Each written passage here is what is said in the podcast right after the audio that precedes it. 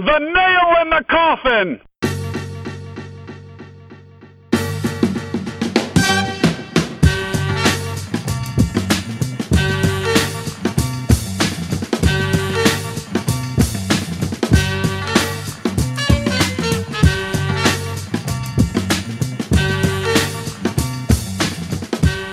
Welcome to the Nail in the Coffin. I'm Tom. He's Travis. It's Tuesday night, and uh, Trav, we got a, uh big sports week here in uh, the great state of Ohio, huh? Yeah, we got one team not really playing for anything, still going to have a noteworthy game, and then uh, another team playing for a lot that should have a very noteworthy game. Yeah, we will get into LeBron returning to Cleveland and uh, facing the Cavs uh, in a little bit. But first, uh, we got to talk Ohio State, Michigan uh, for all the marbles in the Big Ten uh, East. And uh, to help us get ready for it, uh, very excited to have once again joining us Bill Bender from the uh, Sporting News. Bill, how are you, man? Hey, I'm doing well. Yeah, it's a fun week. Should be a fun game, and obviously, like Trav said, this is going to be uh, for all you know for the Big Ten East for a little bit more. I think perception wise, and as I say, when both sides are confident and worried at the same time, which I know both sides are, you know it's probably going to be a pretty special game. I'm just going to start it off by saying this. We need a special game because I, I don't know, maybe I'm in the minority here, but I feel like this college football season as a whole has not been uh, as fun, I feel like, as uh, a lot of past years. I just, you know, you normally get a lot of upsets around this time of the year, teams jumping each other in the polls, and uh, there's just been no chaos, it feels like this month. No, I mean, yeah, yeah, and, and I think part of that is, you know, to for lack of a better phrase, I mean, there there is an elephant in college football, and they've kind of sucked the energy out of the entire season. Um, I often make the joke that the season hasn't started till Alabama loses, and this season may not start, and next season may not start because they they are that good. I saw them down at Tennessee. Um, best quarterback in the country, best team in the country, and when when I'm getting Slack messages at halftime of Citadel saying, "Are you ready to write something if they lose?" I, I just ignored them because this is what this team is. All right, Yeah, well, I I, think we all saw that coming.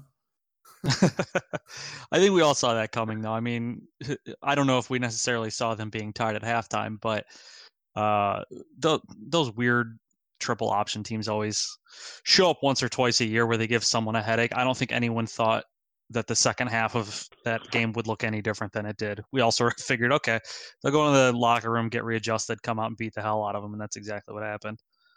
Well, and, and yeah, and we saw the rankings tonight, and I think the the story right now with two weeks to go is really who's getting the four spot because I think Alabama's a virtual lock um, because because they are going to beat Auburn, and I think they're going to handle Georgia, and I guess the only wrinkle of drama is if Georgia somehow beats them.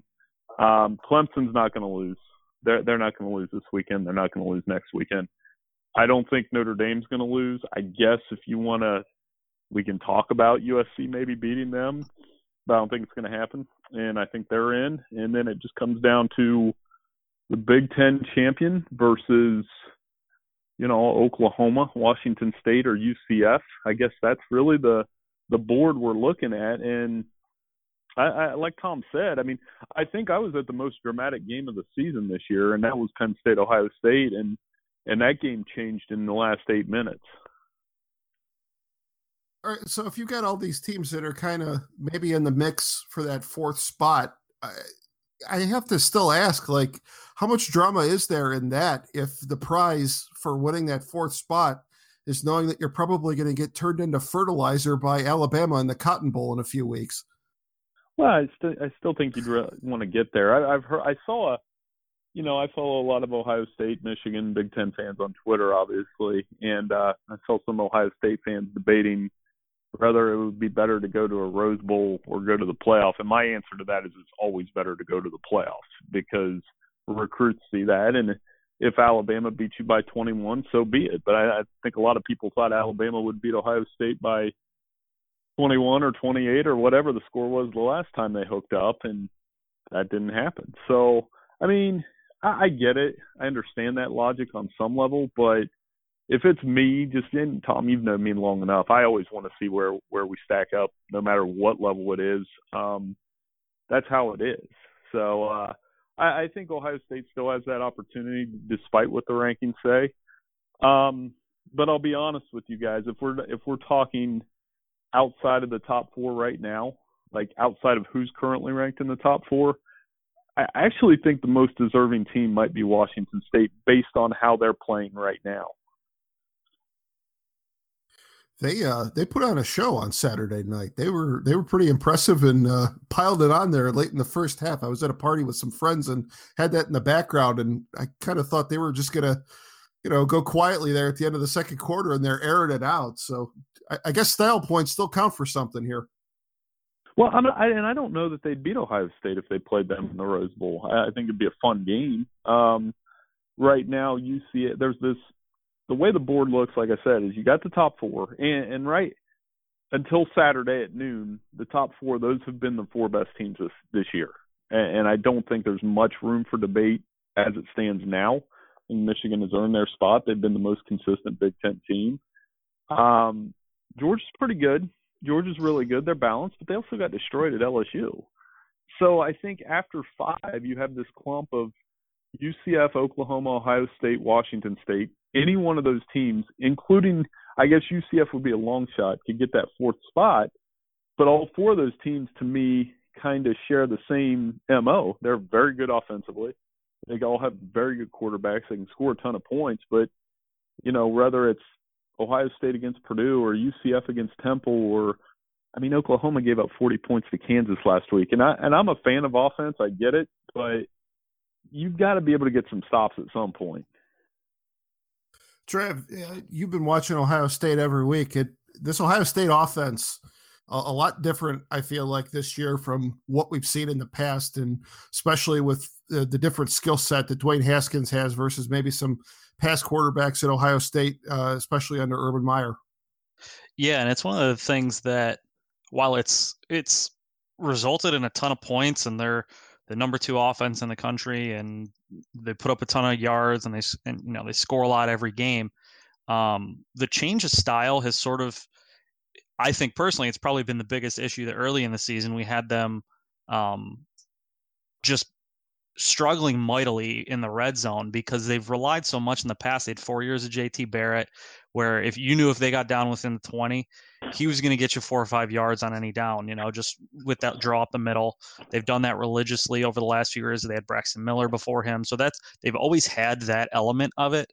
Um, and they haven't used it at all. We saw it a little bit last week um, against Maryland with Dwayne Haskins, but I think personally that was the biggest reason they struggled so much in the red zone early in the season. And I'm hoping that last week sort of um, showed them hey because I honestly thought Haskins looked pretty solid running the ball. Like when he tucked it and ran last week, I, I I was sort of sitting there scratching my head like, well, why haven't we done that at all earlier this year? Um, he's clearly got a hell of an arm. He's great at throwing the ball downfield and everything, but it's one of those elements that they just sort of ignored for for whatever reason, I think. And and hopefully last week woke him up a little bit. But um, the offense isn't anywhere near uh, isn't very high on my list of concerns. Let's put it that way. Okay, so I, I, think I know it is high on your list of concerns. Um, where do we begin with the Ohio State defense this year? And Bill, they I'd be curious tackle. to get your. okay, that's uh, that's kind of problematic. Um, but uh, yeah, if you want to expound on that a bit, and Bill, I'm uh, curious to get your two cents on the Ohio State defense as well. Well, I th- personally, yeah, no, go, go ahead. ahead. No, no go you ahead, go. Bill. You go first. All right.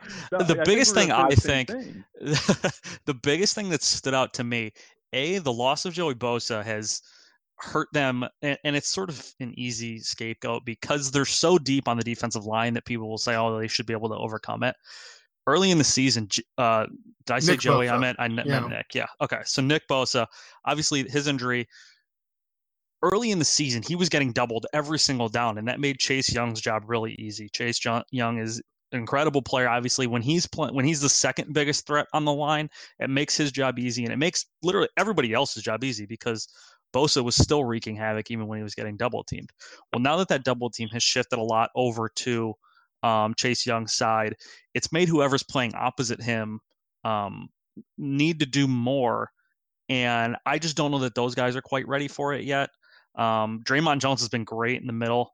Um, Robert Landers has been really good at times. Um, uh, but truthfully, the defensive line is is the least of my worries. That this is, I don't know if it's coaching or talent, but this is the worst I can recall Ohio State linebackers looking as a unit in, I don't know, 20 years, and and it might even be longer than that. I've never seen guys that were so out of position, um, took terrible, you know, lines to get guys, were bad tacklers. They don't seem, honestly, they don't seem like they do anything that well. Um, and like I said, I don't know if it's tackling or talent, but um, if I'm Karan Higdon in, in Michigan, I'm I can't wait to go against them and get into the second level this week and see um, and try my chances there because I, I think it's has the potential to be a very long and embarrassing day for them, just like it was last week. Well, it, I, I think it's the big plays, and that that I was at the Oregon State game to start the season, and you know that was a blowout at halftime, and then in the second half you were like, well, why is this dude for Oregon State getting these long runs? And you kind of excused it as well, Bose is out, and Dre'Mont Jones didn't really play, and then but but I will say this, and this is what makes this game to me so intriguing this weekend on both fronts because and we can talk about the defense first. So the two offenses that shredded Ohio State were Purdue and Maryland. And Michigan's offense is nothing like either one of those teams. They're quick hit, angle runs, get to the second level as quickly as possible, whereas Michigan's more of a their running plays are a little more slowly developing.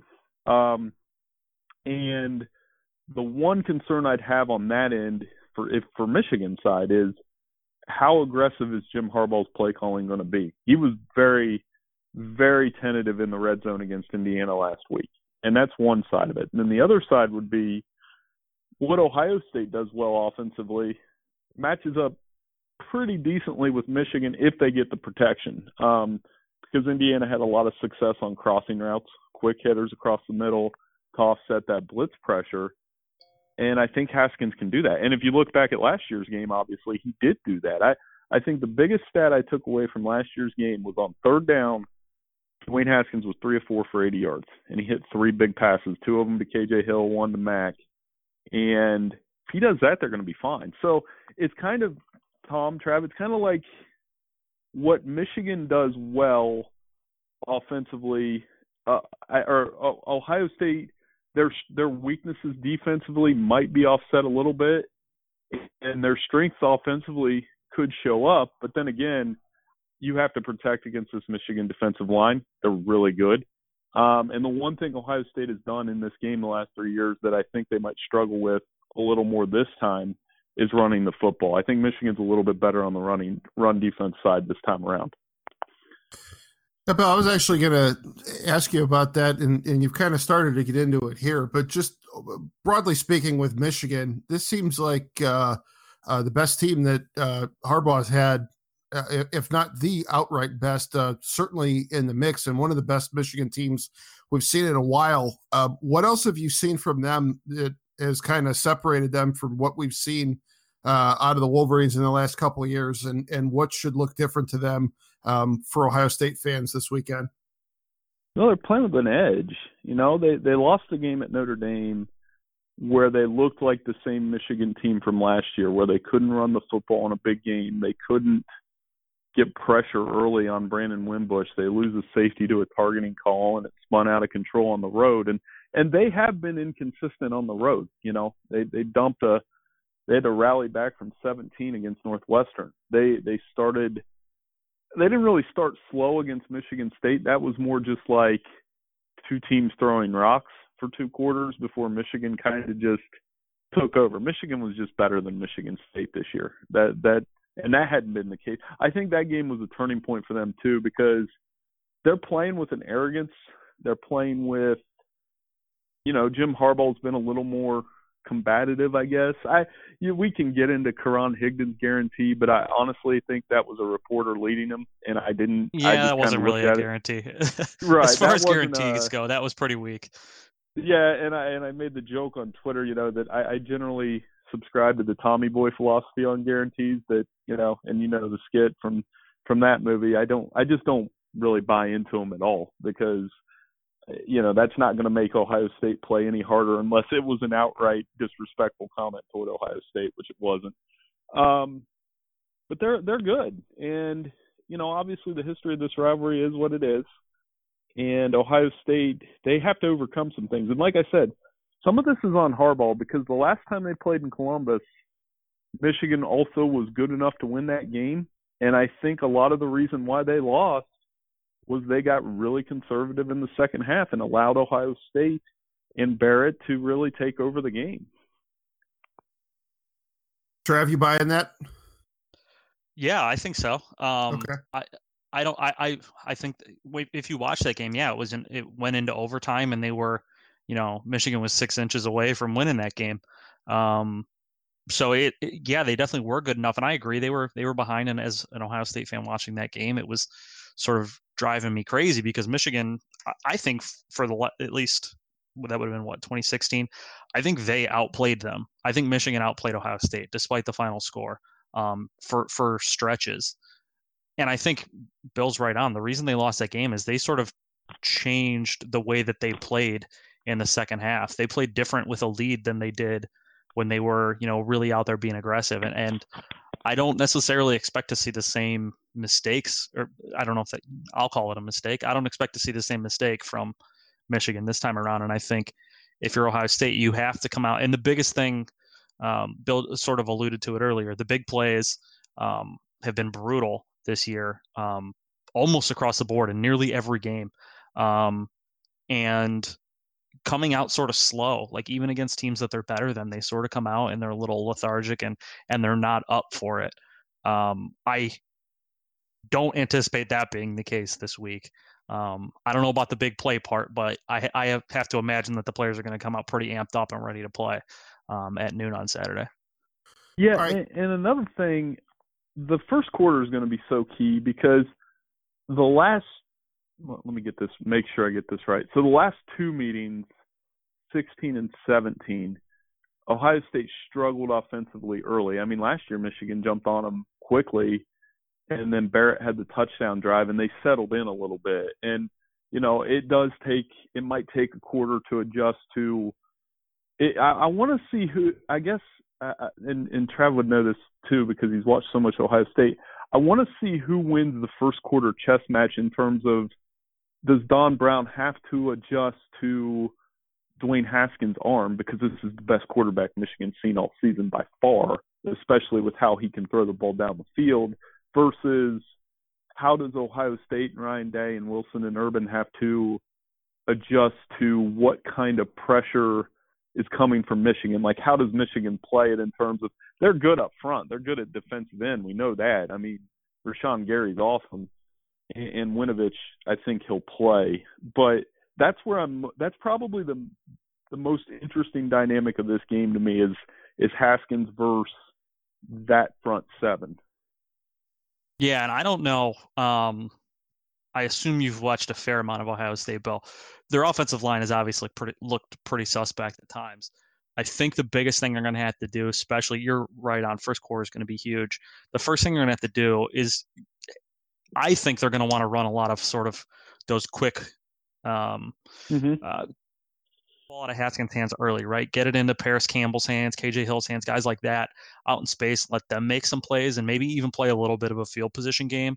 Um, because I don't know that the offensive line is going to be able to hold up and give him a whole bunch of time to really air it out and go downfield with it. Now he can definitely do that, but I don't know that I I necessarily see uh, the offensive line giving him the opportunity to. So I want to see it. And they sort of it last week. They didn't really get the ball in the Parris Campbell's hands early in the game at all last week, and that was one of the things I think is maddening because I think he's, you know, one of the one of the best guys in the country out in space and and a pretty damn dangerous weapon that they haven't done a great job of utilizing. Right, and and, and you know, along with that too, that that just we'll see how they run the football as well because I, I I've broken down this game so many years and. uh it it it really does spin back to the ground game because Michigan's going to need to establish that they have not run the ball well against Ohio State in a long time with a running back. I'm not talking about Denard Robinson or you know, Devin Gardner for that matter, an actual running back hasn't run the ball well in this game in a long time. And uh, on the other end, you know, I think Ohio State needs whether or not Mike Weber plays is a question. Uh, it sounds like he is. His his Twitter feed appears to be like he probably will, but again, I yeah, it sounds like I, he is. Um, I was a little, I was actually thinking last week during the game that they were maybe taking Maryland a little lightly and were just giving him a week off to make sure he was at 100. Um, percent But I also thought Demario McCall looked pretty good last week in in the yeah. sparing chances he got. They they rode J.K. down as much as they possibly could. Right. Yeah, and then you know, like I said, on the other end, um, it, it is Haskins' game in the long. I, I do think, in a way, this is Shea Patterson's game because I, I always pull out this stat this time of year that that Ohio State fans have to love is that the last Michigan quarterback to win in, in Ohio Stadium was Drew Henson in 2000.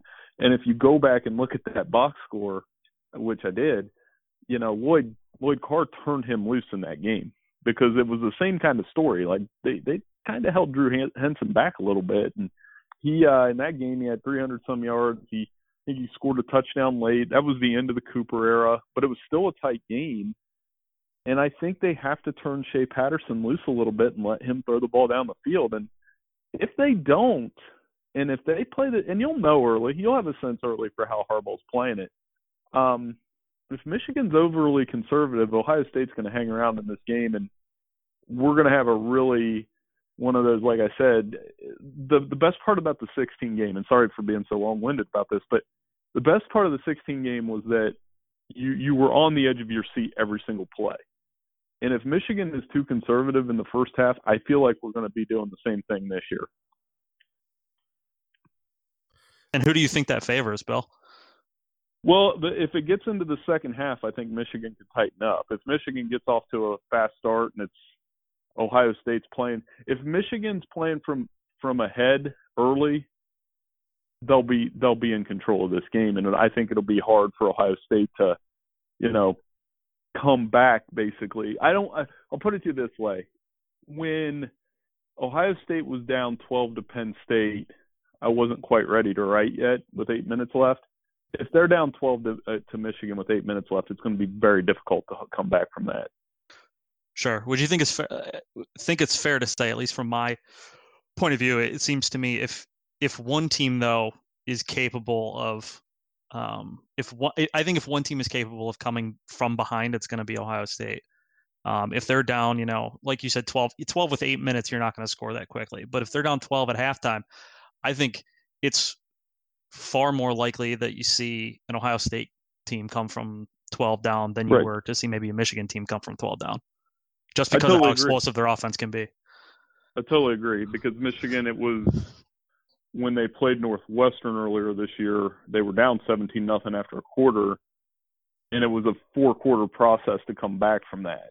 And and, it, and it, because their offense was again on the road inconsistent, not playing aggressive early, their run game can be predictable, and it'll be interesting if how Ohio State plays that and adjusts to that. And uh, you know, I mean, well, if you look at their run game, it's Karan Higdon, a lot of Karan Higdon off tackle.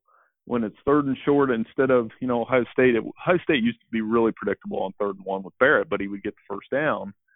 Michigan's really predictable on third and one. They give it to a 270 pound fullback up the middle. So I, I think those are some things to watch as well. And um, who breaks some tendencies early. That always happens in a rivalry game. But and, and then I always go on this game on the one thing I do take from the press conferences, and I don't take much from them, is I kind of try to read the coach's behavior, and I thought it was pretty even in terms of Urban.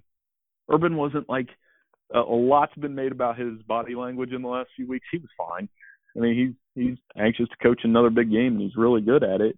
And I thought Harbaugh was fine. He was probably even more so in past years. Harbaugh would be like, "This is just another game. I don't have a pie chart." This year, he was pretty over the top about, you know, of course this isn't just a game. This is our lives and all that kind of stuff. And you know, their answers were actually comparable, and you know, that's why I think they're two.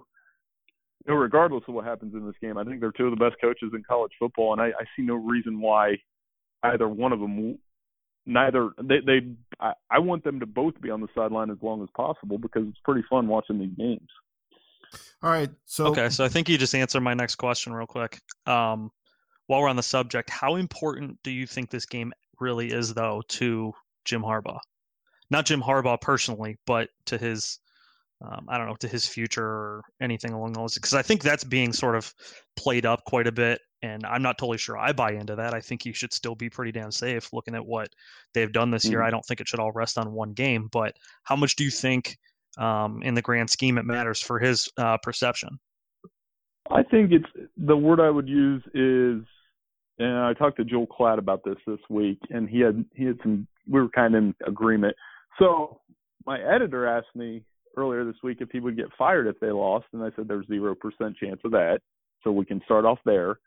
Um, and then I said it would increase the pressure. I mean, it would start to feel a little bit like the back half of the Lloyd Carr era, where Michigan was very good under Lloyd Carr, but the worst thing that happened to Lloyd Carr was Jim Tressel because Jim Tressel and Lloyd Carr were so similar in how they coached. But when they got in that game, Jim Tressel was just one or two plays better, and it bared out. I mean, whether it was 05 on the comeback, um, the 06 game came down to two, three plays. Um, you know, Tressel was just better in that game. He was. I actually think in my lifetime, Jim Tressel was the best in-game coach in the Michigan Ohio State game that I've ever seen. And you guys can feel free to disagree with me on that, but in terms of like how he attacked that game from a game X's and O's standpoint, I'm not sure anybody's ever done it better. Um, yeah, I think it's hard to argue when you look at sort of the results. Those teams weren't. You look at his record against them, you say, "Oh, they must have just been way better." They were at the end of his run, but for the first six or seven years, they were pretty dead even. That's what I'm saying. Yeah, like they were Michigan was good then. They were they like when he took over. There was I think the last time I think Kyle Rowland tweeted this. Kyle's a good friend of mine. Um, that the last time Ohio State or Michigan was favored in Ohio State was 04. In that game, Michigan won the Big Ten, and Ohio State destroyed them. I mean, and, and it was because they were so aggressive early. I think that game, and and man, you guys are going to go look at these films and correct me, but I think like right off the go, Troy Smith hit Anthony Gonzalez for a touchdown, and they were just off. It was crazy how how well they played, and uh, but but that's a again back to Harbaugh. I think he's fine, but it would be there would be a frustration because I think in general, just reading between the lines, um, that this is the one that that if the Michigan side of it, they they probably feel like this is the first time in a while that they should win the game. They are favored. They they've been the more consistent team. Now that doesn't always matter in this game.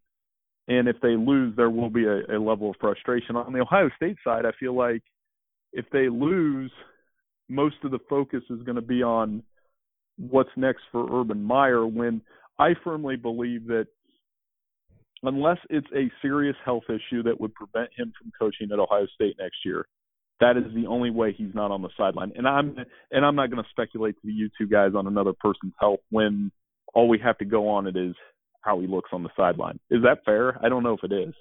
No, I, I don't. I don't have any interest in in guessing how healthy Urban Meyer is. Right. He looks and, like and he's I had a rough go of it, though. I mean, the the you know, I'm not going to get into speculating or anything like that, but it, it does seem like this has been a stressful year, and I mean, I think to a certain degree that's that's understandable. I mean, it was a pretty rough summer uh, down in Columbus, and uh, yeah, um, I don't know. I'll I'll leave it at that. Right, and um, yeah, but I I think I I just don't see a reason why other than I mean, they served the suspension. I was there for all the uh it was a wild August, obviously, that we don't have to rehash all that. But I, I think at the end of it, it, again, it comes down to this, guys. That it, it doesn't ma- matter how you got here. The point is you got there, and, and I forget what movie that's from, but um, Michigan, Ohio State both got here at ten and one. The stage is what it should be, and uh, like I said at the top, I, I think there's reasons for both sides to be confident there's reasons for both sides to be worried, and and, and to me, it adds up to a really close game. And I know our, my time's running short with you guys. Um, I, I did pick Michigan to win. I, I picked them to win by five, um, 31-26, like right on the spread. but again, I, I would not take much stock in that prediction because I think it's going to be right on that line is how I would put it. So Michigan's either going to win by four or five, or Ohio State scores the next touchdown, wins by three. Either way, I think that's how it's going to go. Well, just for historical purposes here, uh, Ohio State is a four and a half point underdog. It was the last line I saw. This is the first time they're an underdog in any game since the national championship game against Oregon. Uh, first time they're an underdog at home since 2011 versus Wisconsin, and the first time they've been an underdog at home versus Michigan since 2004. And for the record, they won all three of those games. So um, if you're a Buckeye fan, I, I guess you can uh, point to those numbers and uh, feel good about that at least. But uh, Bill, I know you got to get running. Uh, thank you so much mm-hmm. for taking the time. I know it's a uh, super busy week no. for you here. No, I mean, and for me this week, just to getting on as many radio stations in Ohio as you saw on my Facebook page. I went over to. I have to tell you this quick story.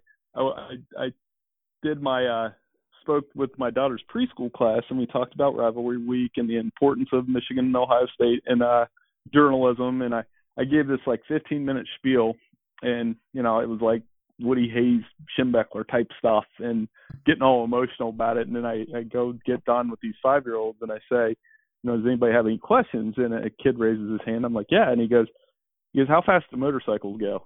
and I said, Clear, clearly I made a dent here. And, uh, you know, my daughter was real happy about it. But, you know, and, and, and above everything, you know, I appreciate you guys having me on. Um, happy Thanksgiving. Enjoy the game. And, uh, you know, hopefully we can talk soon about, uh, you know, something else in the off season. I know, I know I'll be watching the Browns and Cavs as well. Sounds hey, Bill, great, real Bill. quick. Mm-hmm. Um, mm-hmm. Are you going to be on any Cleveland or Columbus radio this week that I should look for? I know every once in a while you're on uh, 92.3, and I always enjoy it yeah, up there. But I, I'm trying to think. I I do a lot of 97.1 and sometimes 92.3, and then Browns daily because I get up for the occasional Browns game. And by the way, they uh, Tom knows I'm this diehard Packers fan, and and they're following the model there. They they uh, got the quarterback, you got the GM. I just uh, you you need the coach, and everything will be okay. Well, we're two thirds of the way there on uh, on that. So, all right, Bill, go ahead. Uh, we'll let right. you, let you go. Thanks, Thanks, Thanks, man. so much. All right, that was Bill Bender of the Sporting News. I would definitely encourage you to check out everything he's writing over there. Uh, excellent uh, college football writer. I always enjoy his stuff. And uh, be sure you're checking out the Angry Bender uh, YouTube videos. I think we've mentioned that uh, on here in the past uh, when we've had Bill on previously. But uh, those are always uh, uh good for a lunch break, uh, two minute uh, bit of entertainment there. let's try. Let's shift gears. big game coming up on Wednesday night here in Cleveland. Probably the last time that the Cavs are going to be in the national spotlight.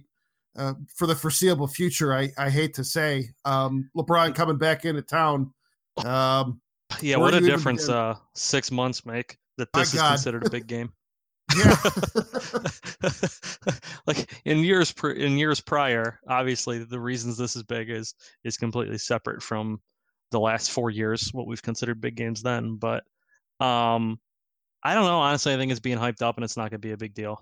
I think we'll probably get to it and fans will be cordial and friendly. It's obviously not gonna be anything like it was in twenty eleven. Um or was it 2010? I don't know, 20, whatever. The first December year he came back. Yeah, it was the. Okay, yeah, yeah. Um, so I don't think it's it's not gonna be anything like that. People will probably cheer him. I heard there's gonna be some uh, like tribute video thing for him and all that bullshit. Um, I I don't know. I, I expect that they're probably gonna get the shit kicked out of them because they're terrible right now. and I don't know that honestly. I think the most interesting stuff will happen before the game actually starts.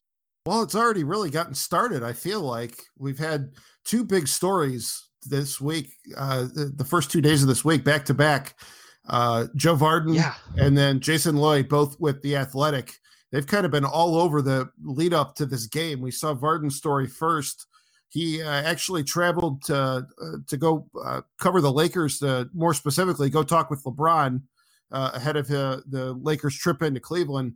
Um, just to kind of do an advance for this this game, and it came out that LeBron basically said that uh, you know the Kyrie Irving trade was the beginning of the end, and then Jason Lloyd had the story today on the Athletic that uh, you know kind of had J.R. Smith airing a whole lot of grievances, and by the middle of the day, we found out that JR's future with the Cavs is basically done as far as act, being an active player. They're they're going to look to work something out to get him out of town, but he's not going to be around the team anymore. Um, I don't know. I mean, I I I, I want to say this. As far as LeBron leaving goes, I, I'm kind of done with relitigating the minutia of his departure, how he left, why he left, and, and we we can relitigate that over and over and over again. And it's just at this point, it's done. I mean, and he's none gone. Of it matters. Like who And- cares? right? Yeah, and, exactly. And and you know what? He played 11 years here, and it's done. And if he comes back again, it ain't going to be prime LeBron anymore. It's going to be a victory. no, lap. it's not going to be fast track to the finals every year. Right. right uh, so you know eh, that's that's over um i'm personally more interested in looking at these stories from the past couple of days and figuring out what lessons do we apply from those experiences and and what we're reading here to the current state of the franchise and the future of the Cavs. And I got to tell you, the recurring theme that I'm seeing in all this is really bothering me because it started with LeBron talking with, I think, Koby Altman, and it was, you know, don't trade Kyrie, you know, and if you're gonna, you know, and definitely don't trade him to the Celtics. Okay, we're not going to do that. And then I think it was like 15 minutes later, the news broke that they had agreed to a deal. And then over the summer, um, you know, or, or I think early in the season, we found out about Kyle Korver's whole basic, uh, you know, arrangement with the Cavs when he re-signed in the summer of 2017, understanding, you know, if if you know LeBron leaves next summer, um, buy me out or, or trade me, and, and let's work something out that summer so that I have time to move my family. And you know that time came this summer, and it was like, no, we need you. And then he played uh, five minutes in one game and was a DNP in another game by coach's decision in the first three games. And you know that's been a mess. Um, J.R. Smith today, you know, put the front office on blast, saying that they're tanking and you know they're not interested in winning games. And you know it's just over and over and over again. You know, it, I mean, another one, Kevin Love. You know, he hasn't said a whole lot. I think he made an appearance on the Jump today on ESPN, but um, you know, I mean, he when he signed his extension over the summer, a a big part of that was you know that he was told they were going to continue trying to compete. Um, whether that was the right decision for them or not, they they were not tanking, um, and that very obviously is not where they're at right now. And I think a lot of the elder statesmen of this team feel like they've been lied to, and it's it's a pattern, and it's troubling. And you know, I mean, let's just be honest. You know, Cleveland. You know, I I've lived in Cleveland pretty much my whole life. I I like Cleveland. It's it's fine, but um, as NBA cities go, it's a it's a mid market uh, in a in a cold weather part of the country in uh, you know flyover country. It's not a marquee destination for NBA free agents. You know, if you're a team operating, you know, in a market like this, or Indiana, or Minnesota, um, M- Milwaukee, you know, those types of cities, you know, it's hard to land free agents. And if your front office starts getting a reputation of saying one thing and immediately doing another, that is really going to make things even harder for you to operate. Yeah, and they're already I mean, like you said, they're already behind the eight ball. They're not they're not really attracting a whole bunch of interest anyways.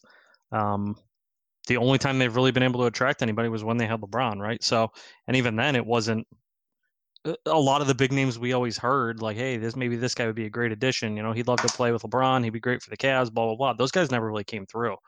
Um, we never really got those guys. So even when we were really good and going to the finals and competing every year, we struggled. Um, I don't know that this organization generally. You're sort of alluding to it. I don't think this organization has a reputation that's gonna um, that's gonna really allow them to be a really good competitive team. Um, not certainly not in the near term.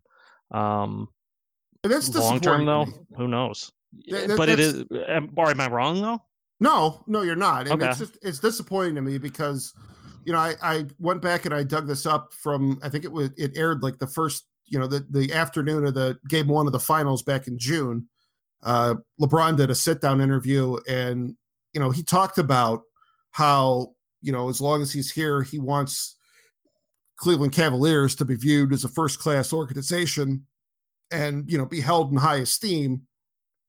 And it really felt like when they brought him back that you know all of the craziness you know and and some of the you know the, the dark days prior to his return um and you know just all of the, the mess that came with that um you know this was going this th- we had a chance for this to really become a stable franchise and and there was a path i felt like at one point for there to be a succession plan after LeBron. And I just, it just boggles my mind at how quickly that has come unraveled with David Griffin going, Kyrie wanting out, you know, LeBron leaving, and, you know, we're, we're where we are now. And, you know, Koby Altman, I don't know, and how much do you blame him for this? Is it, you know, him pulling the strings on this and and saying and telling people what he thinks they want to hear and then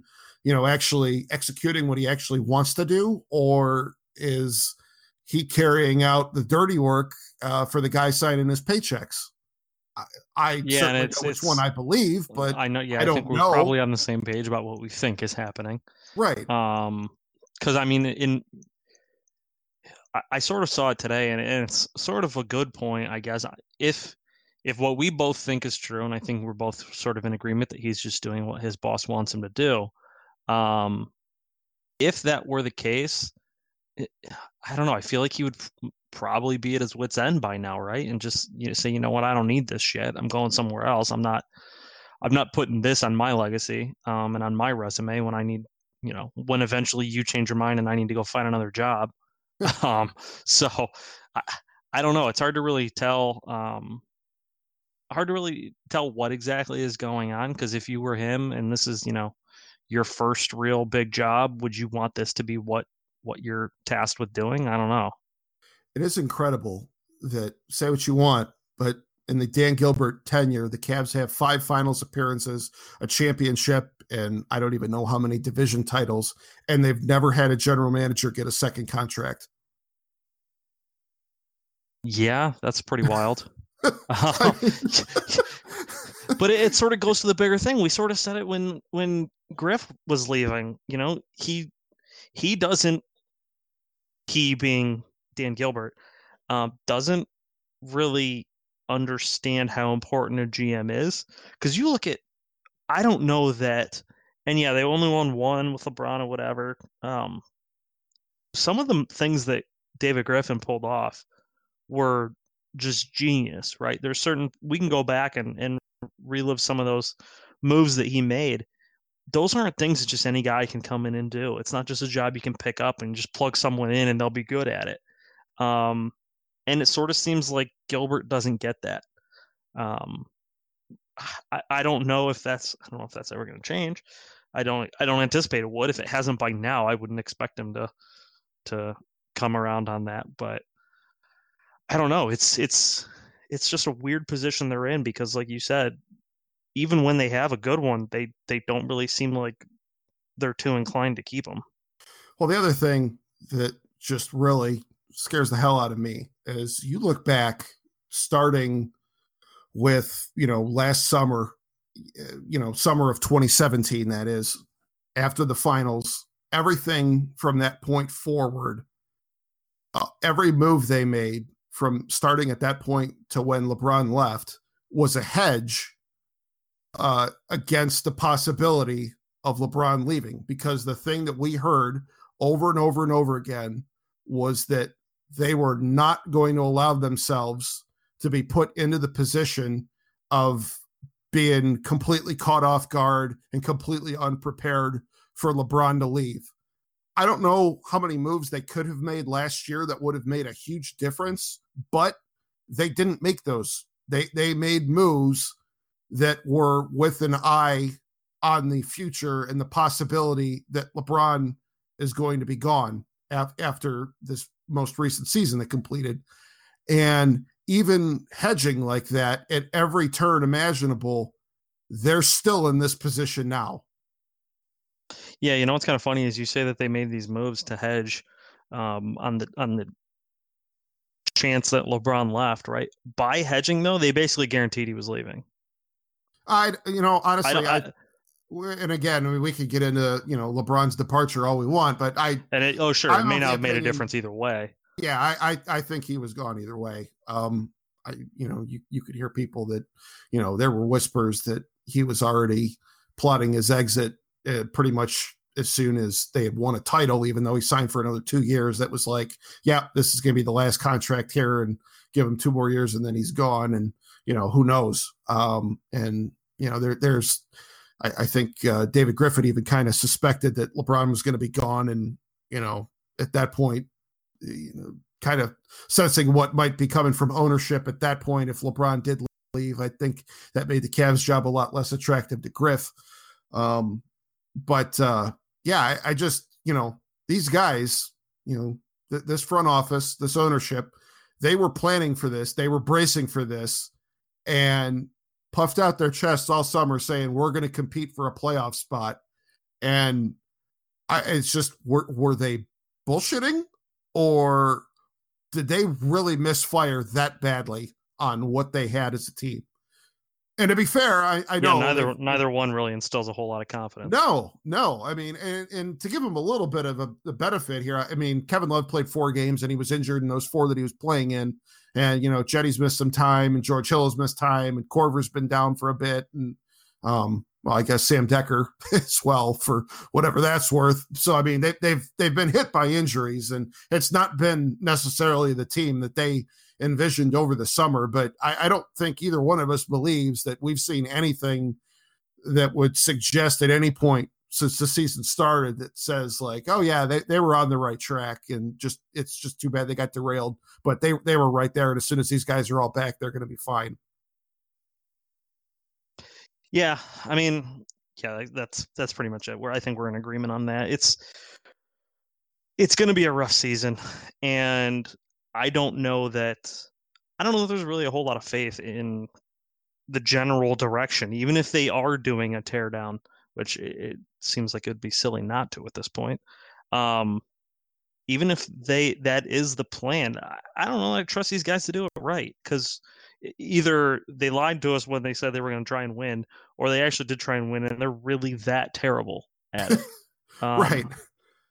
And I'm not sure which one is better. Hopefully, I guess lying to us because we get lied to all the time, right? If they knew that they were going to suck this year and they're like, okay, whatever, we'll just try to win the lottery. Okay, I can't really knock them for that approach, quite honestly, um, because if you don't have, I'll tell you why I can't. Really? Because the- lottery odds have changed this year, and the three worst teams all have the same odds, and the the distribution of ping pong balls has been severely flattened. And I think the number I saw when I was getting ready for this tonight, they have a if they finish with the worst record in the league, they have a forty eight percent chance of picking number five. So um, yeah, I mean, I, I I'll take your word for it. I don't know. I have to look at it.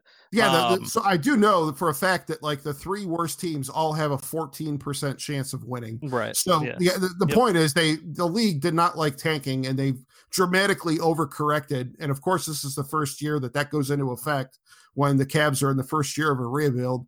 Um, but yeah, th- this whole idea that oh yeah, we can just lose 75 games this year and, and you know guarantee ourselves. I don't know about top pick. 75. I don't want to get that extreme. Well, 75 seems like a bit much. I yeah, I agree, but uh, you know, we haven't even traded off the veterans yet, and that's coming. Um, yeah, I think this. I don't know. I guess with this year, the draft being so deep, I don't know, not deep, deep at the top. Is that a thing? Can, can I I'd, I'd feel a lot better if I Um, knew we were in the top three, maybe four. Yeah, but if you're saying there's a 48 percent chance that they're fifth, Right, that means there's a 52 percent chance they're top four. right. And are we really going to say that there's a huge gap between four and five? No, we'll find out. Not really. I, yeah, I mean, well, sure. I think we're all looking. Everybody's all sucked into Duke right now, and with good reason because they're they're loaded. But it feels like no one thinks anybody else on any other team is going to be any damn good either. Um, which shit might be the case, but um, no, I I don't know. I guess if if they're gonna tear down, okay, they're fine at that we know that they've always been good at losing when LeBron's not here. That's that's never been in debate, right? So I don't know. What do, what do you want to see? What what would you realistically want to see that from them in a, in a perfect world, in a realistic perfect world? What would you want to see this year? Eight seed in the playoff. What this year? Uh, now we know that's not realistic, right? I was gonna but, say that that ship has sailed. but say at the beginning of the season when they were looking to build this team and what they what they sort of eyed as as a best case scenario, it, it couldn't have been much better than that, right? Right. And I th- I think that at, at that point it was, you know, either you you fight and get into that eighth seed and you give Collin Sexton a, a taste of some meaningful games uh, on that stage, or you bottom out and make sure you get your pick and finish in the bottom 10 and I, obviously, at this point, that seems pretty safe. So I don't know. I mean, we'll see where it goes. But uh, yeah, tomorrow night, I, I am with you just to kind of bring this thing full circle. I I definitely don't think this is going to be anything like the uh, environment that we saw in 2010. I felt like that if, especially if this summer was any sort of indication, I think that, you know, going back to the summer, I think everybody was kind of bummed out when LeBron left, but it also kind of felt like everybody went out of their way to be on their best behavior. Nobody wanted to be the guy uh, getting put up on YouTube, uh, burning jerseys or uh, anything like that. Um, and uh, God, I just I hope there's no dumb spectacles at this game. Like just uh, the best thing for the I Cavs. Don't anticipate it. I also don't want that that desperate loser running on the floor. Something yeah. like that either. I don't want anything on the other end either. We're still have a little fucking pride. I yeah, like, I, I, agree. And he got profiled. I, I don't anticipate. Center, uh, like yeah, right before sucks. LeBron came back to. I yeah, that was gross. Um, yeah, I just yeah, I, I, feel like for everybody involved, this game just needs to get done with. Put it in the rearview mirror. You know, let let's get this all out of our system, and uh, then we could probably go put the Cavs on a shelf for a while and start paying attention to Duke a lot more closely and praying that uh, the ping pong balls bounce our way again. Yep, I think that's sort of that's sort of all we have left. I don't I honestly don't know how much of the game I'll watch tomorrow. Um, stay before Thanksgiving. I may want to go. I have myself a couple beverages, so it might be on TV there. I don't know. I'm not like it's not must see TV for me.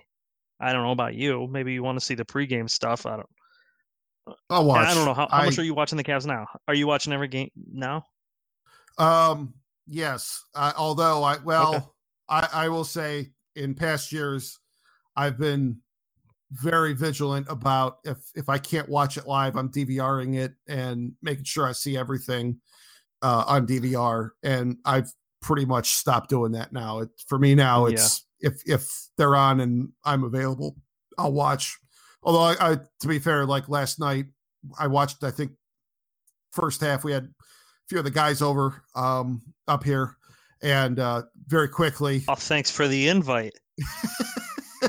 yeah, I, am sure you wanted to uh, drive two and a half hours um, to play uh, an hour and a half of cards, but uh, no, we, we that should quick... be my decision to make, Tino. All right, well, that should my decision to make. You don't I tell will... me where I don't want to drive. That's you're right. I will duly noted for next time. But uh, at uh, yeah, we we had very little trouble flipping over to uh, Monday Night Football, and uh, my God, what a game that was! Oh, that was fun.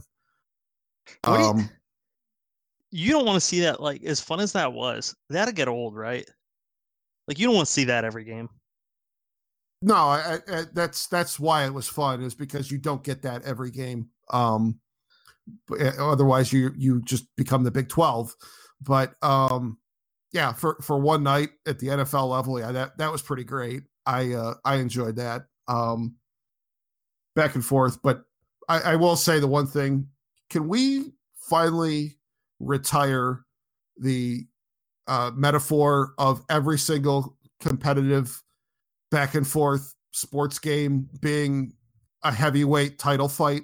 Like, why is that? Like, what? When did heavyweight boxing matches become like the gold standard for comparisons for like every competitive sporting event? And Tessitore dropped it last night, and I'm just, and he actually like calls boxing, so maybe I'll give him a pass. But like that, that has become the most worn out cliche I feel like in broadcasting. Yeah, I mean, I, I don't know that you'll get it. You'll ever be able to eliminate it, but sorry, I just had to get up on my soapbox here and uh, yeah, fair enough. Air it out. You know what uh, I will say stood out to me the most after the game. I don't know that I've ever seen a team as excited as the Rams were after they won for like a middle of the season, like regular season game that grand scheme, they're going to make the playoffs no matter what. Like they're in, they're going to be a high seed. Probably they're going to get by a really good team. They were like going insane celebrating that game, which I mean that was pretty cool. I mean the fact they got that into it was pretty cool. That was. I, mean, I was a little surprised that, that, that, that. was that was an all-time regular season NFL game. You know, oh, if yeah. you take away the stakes oh, yeah. of the playoffs, I mean, if you're just looking at regular season games, and I know I'm probably prisoner of the moment, but that's one of those games that when Monday Night Football is celebrating its 50th anniversary, uh, eight or nine years from now, or whatever it is, and and they're doing their you know retrospective, you know, back in the day, you know, memorable games. That'll be on every list and every highlight package for you know now until the end of time. Yeah. Oh yeah. I mean, it was bizarre because there was twice in the last like three minutes where you watched and a team scored go ahead touchdown. You're like, oh, left them too much time. I just kept doing the like mental after they left the one time, the Rams scored again. I'm like, oh, you like the Rams? I think got the ball with like three ish minutes left. Yes. Kansas City took the lead with like right around three minutes left. And you're like, oh, you left way too much time. And then the Rams scored with like a minute and a half left. And you're like, oh, still left too much time. Like, how does this happen? That was the whole thing. I watched the entire probably last eight minutes of that game, constantly doing the mental math on how can this game get to overtime. What what's the combination of scores we need to have this and and, uh, and regulation and a tie because I don't want this game to end. I want this to keep going. I want more football. Um, didn't get it, but it was man, funny.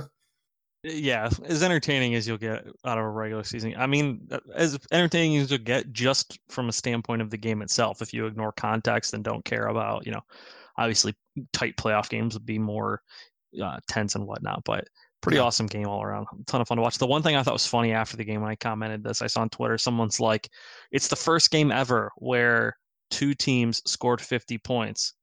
Um, before this, teams scoring 50 points were undefeated. And I don't remember what the other one was, but it was like four things that all said the same thing. It's like, yeah, if no two teams have ever scored 50, of course every other team that scored 50 was undefeated because no one else also scored 50. Like yeah, that's someone tried to make it into this big like to this big like list of like circumstances that are all kind of crazy. I'm like, those are all the same thing. Like, the, like all of these things you think are like connected to each other, they're not connected. They are the same. You're just saying it a different way. I think that game just kind of broke people's brains a little bit. That's that's not what you're expecting in the the National Football League. But uh, No, for sure. And especially like and a lot of people were like, you know, I want to see more defense. There's three picks from Mahomes. They sacked Goff five times. Like there was a little bit of defense. There was just a ton more offense. yeah, yeah, that, I think that what I think there might have been how many defensive touchdowns were there? I think there might have been three. Right? I know Mahomes what threw pick six, I think. Goff had that one fumble, that one for a touchdown. Um I don't know. There might have been one more in there. I'm not sure. I'd have to go back and look. But um I can't believe crazy, you like, lose track the- of all the touchdowns in that game. right. Exactly. Exactly. Um yeah, one so two actually two touched uh, three yeah, three defensive touchdowns. Um, Wow. two of them were scored by the same guy on the Rams. Um so yeah, it's not like the defense wasn't making plays. It was just that you know, the offense made a ton of plays. Yeah. Well, uh, I don't know, man. I, I think that's probably a good place to stop. What do you say? All right, yeah, wrap it up. All right. Uh, our thanks again to Bill Bender of the Sporting News for joining us in the first half of this one to talk about Ohio State, Michigan. Uh, check out Bill on uh, the Sporting News website. I think he's on Twitter at uh, Bill Bender 92. Um, as for us, we are on Apple Podcasts, we're on Google Podcasts. Uh, make sure you leave us a review if you haven't done so already on uh, either of those platforms. Uh, we're also on uh, the TuneIn app and Stitcher, and you could stream us on waitingfornextyear.com. And uh, that will do it for us for this week. So for Travis Shuley, I'm Tom Valentino. It's been the nail in the coffin, and we'll talk to you soon.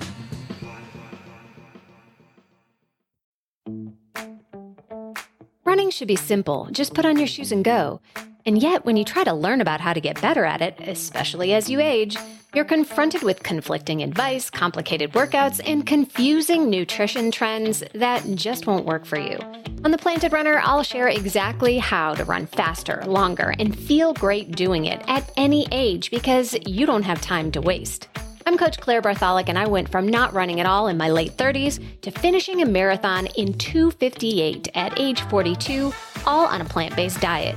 I've helped hundreds of runners achieve new personal records well into their 60s and even 70s with science backed training, plant based nutrition, and proven mental strength techniques.